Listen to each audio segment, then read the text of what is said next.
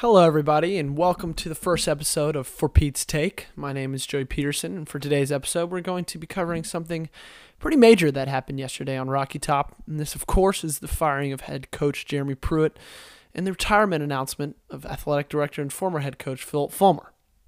This will be a shorter episode. You can expect future episodes to cover a wider range of sports and topics, but this being my first one, I thought it'd be smart just to keep it to this one major event.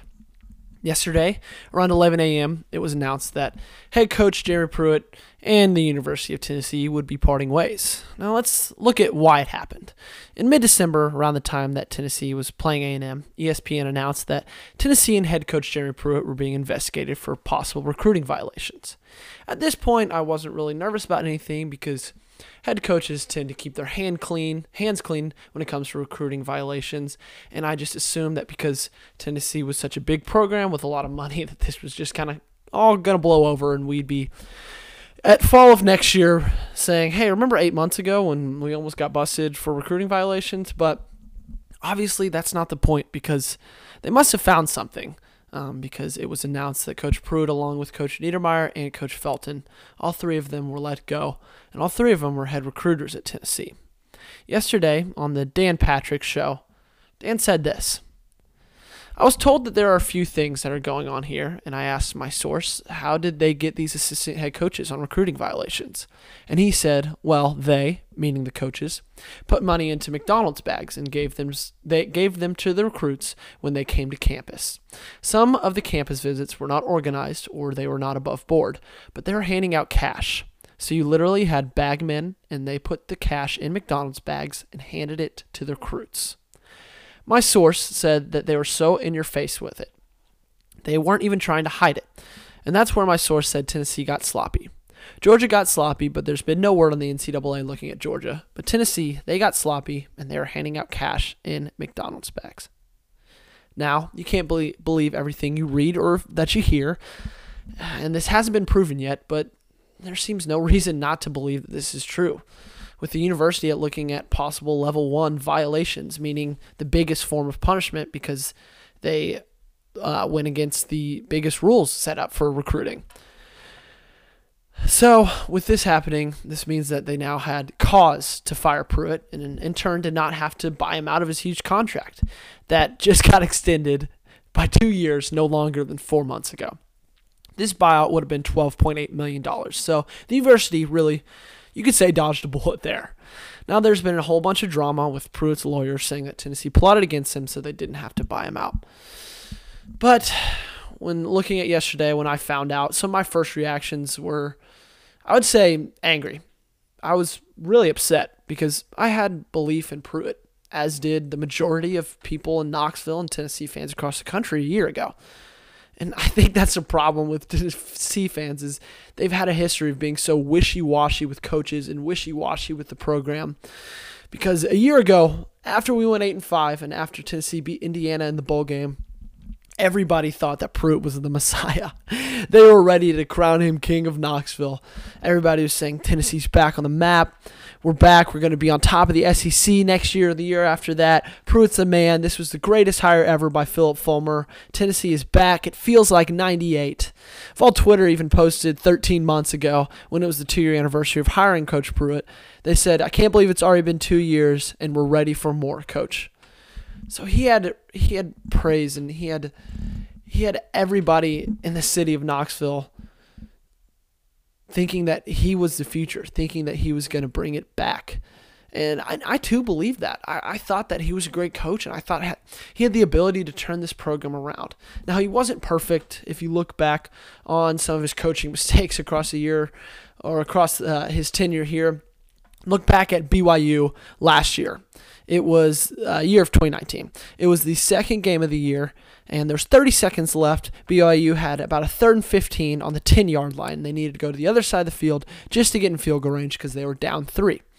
Well, instead of playing cover four, uh, instead of calling a cover four coverage where there's four uh, four safeties and defensive backs way back in the field and, and, making sure nothing gets over the top, making sure nothing goes deep.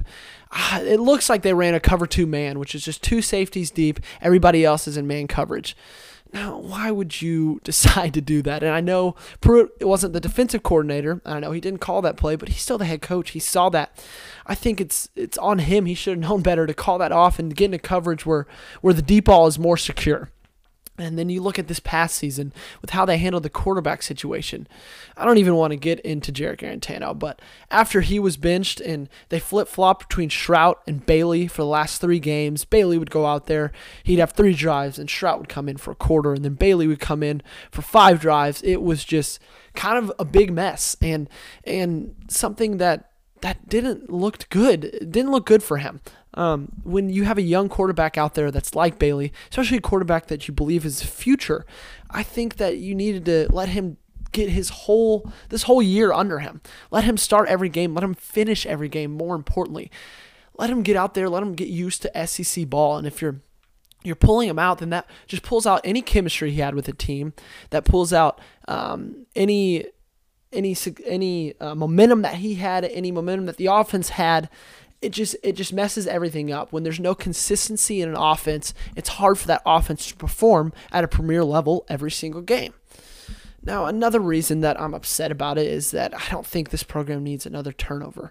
When you fire a head coach, that means most likely assistants go with him, and then now you're looking for just about new everything. Looking for a new defensive coordinator, new offensive coordinator, new positions coach.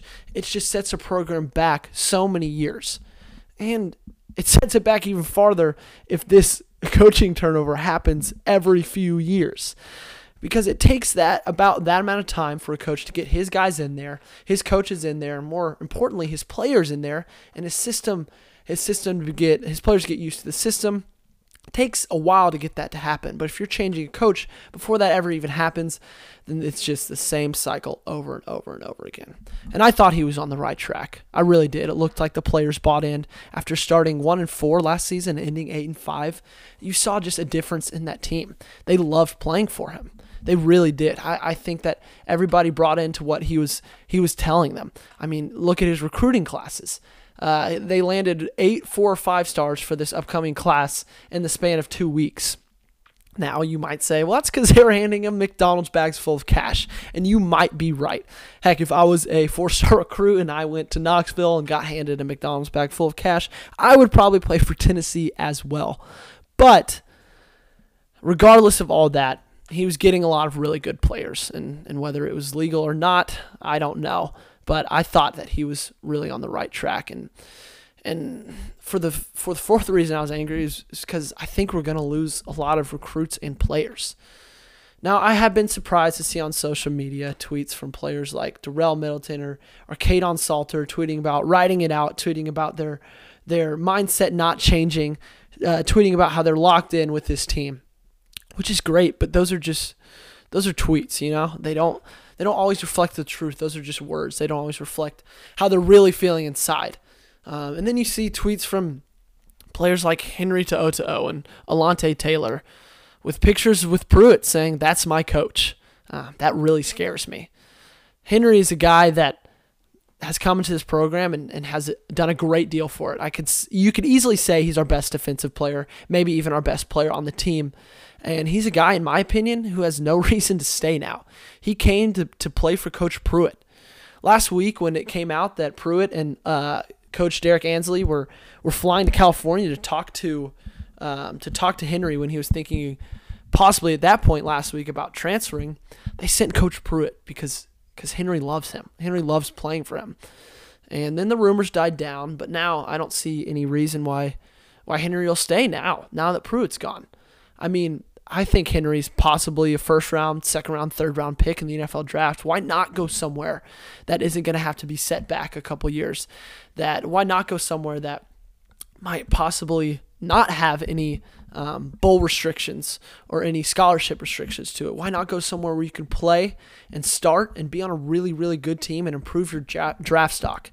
Um, I, I think it's very likely that you'll see you'll see Henry transfer out of here, maybe maybe with him a lot of other big name players. Uh, about oh, two weeks ago, Harrison Bailey's dad tweeted, "As much as we love Tennessee, we came here to play for Coach Pruitt." Period. Now Bailey, as I said earlier, was a guy who who showed glimpses of the promise that we've been uh, that we've all been um, talking about, all been seeing. But uh, he's a guy that was a five star on Rivals and was expected to come in here and turn this program around. And and if he leaves, then I mean that just that just does no good for this program. I know he didn't he didn't show that that he was capable of doing that, but you never know with with a full off season with with a team that maybe it was possible. Maybe he could do that. Um, and it just really upsets me that I don't know if Pruitt got got all that he could out of this team. I mean, Jarrett Guarantano was his quarterback for his entire tenure here, and I mean, I bet Jarrett Guarantano is, is a great person. I'm saying nothing about the person that he is, but I don't think he's a good football player in the slightest. And I don't think really anybody in the state of Tennessee thinks he's a good football player either. And I don't want to say he wasted away Jeremy Pruitt's career, but it's hard to win when you have a quarterback like that. That's the leader not only of the offense, but usually the leader of the whole team. And and and when you're getting 1,600 yards out of him a season, with with 10 touchdowns and, and six interceptions. I mean, that's about as middle of the pack average, if not below average, as you can get. That's not going to cut it in the SEC. And, and it really kills me that that's all that we got to see Pruitt coach was Jarrett Guarantano. Um, I wish he would have gotten to gotten to see a different quarterback, maybe a Josh Dobbs. He would have come earlier, but you know what? That's all that's all said and done now, and and, and Jarrett's gone, and, and Jeremy's gone as well. Um, so now we need to look to the future and, and think of who we're going to hire. Um, and Dennis Dodd wrote an article for CBS Sports NCAA football, um, and he kind of kind of said uh, these these five names: Kevin Steele, Hugh Freeze, Tom Herman, Jamey Chadwell, and Lane Kiffin. Now let's look at these uh, person by person, starting with Kevin Steele when we hired Kevin Steele about a week and a half, two weeks ago, to be our defensive assistant, quote unquote. That's kind of why I started getting nervous. It seemed like, I mean, it seemed a good hire. Everybody was really excited about it. But when you hire that guy, um, it kind of showed that there might be expectations that Pruitt might be out soon. And, and Kevin Steele has been named as our interim head coach. And so, um, who knows if we're going to ride him into the season and, and, and keep him in that head coaching spot. I don't think it would be super dumb to do that. I I think Kevin Steele has the possibility, has the ability to be a head coach in the NCAA. When we were looking for coaches back in 2017, before hiring Pruitt, Kevin Steele was, or 2018, sorry, uh, Kevin Steele was a name that that was deep in that search um, before we went with Pruitt. Um, but when you look at, at Steele's resume, the only head coaching job he's had was at Baylor, and he went nine and thirty six in his job at Baylor, um, and that's his only head coaching job to date. And when you take a middle tier Big 12 team and can't turn them into a powerhouse, I don't know how you can expect to take a middle to lower tier SEC team and do the same thing. Now that was 18 years ago, and since then, Steele's worked for Bobby Bowden, Nick Saban, Dabo Swinney, Les Miles, Gus Malzahn. So it's easy to think that he's been much improved and could be capable of that. Um, but who knows? It's de- it's definitely a risk, but I wouldn't be surprised if if he was our head coach going into this next 2021 season. But at the same time, I would not be surprised if he wasn't. Now, speaking of middle tier Big 12 teams not being able to to have success, let's look at Tom Herman. Um, he was just the coach of the Texas Longhorns. Just got fired um, about a month ago and they could do worse than hiring a guy with a a uh, seventy uh, percent winning percentage who hadn't lost in a bowl game. Um, but like I said, with Kevin Steele, he had a middle to upper tier Big Twelve team, and he couldn't turn them into a powerhouse in the Big Twelve. I don't think you can expect him to do that in the SEC as well. And also, he just got a $15 million buyout from Texas, and so it's really unlikely to uh, to assume that he will take this job with Tennessee, I bet he'll he'll kind of sit this year out and just kind of just hang out with all that money that he just got. Um, now next is is Hugh Freeze, and this has been a name that's been bouncing around for a while. Um, it was rumored that Hugh Freeze was waiting for Tennessee to open up because it was number one on his list, um, and and that he wants it. And, and Freeze did have a really impressive season at Liberty, um, but I don't know if this is the smarter hire from ten- for Tennessee. Um, they just got rid of a lot of baggage. When you when you fire a coach for recruiting violations, it's it's hard to, to imagine them going back to a coach like Hugh Freeze, who has a lot of baggage with the SEC um, in his past. It's I don't know if that would be the smartest move for Tennessee to go to a guy who is who just his probation for Ole Miss just ended November 30th, 2020, um, and so it seems like Tennessee will want to stray away from guys um, who have kind of rougher pass and have uh, they kind of want a a hire that looks good for the university, and I don't know if that's Hugh Freeze. Um, next is Jamey Chadwell. He's the Coastal Carolina coach, and something about him is he's proven that he can win big with less, um, which is probably what the Vols have to do these next couple years. Um, but he is the coach for Coastal Carolina, um, and that's just a lot different than being a coach for the Tennessee Volunteers. I mean, um, it's it'd be SEC football, you know, and and that's a lot different than than coaching at Coastal Carolina. And yes, he was impressive there, but it's hard to believe that he can come in here and and, and do what he did there and do it here. Um, and then last is is Lane Kiffin. And I don't know how real this is. I don't know how legit um, Kiffin with this job is. I know it's been rumored. Um, but it's funny because when he left Tennessee to go take that job at USC, the program has really been in a spiral ever since.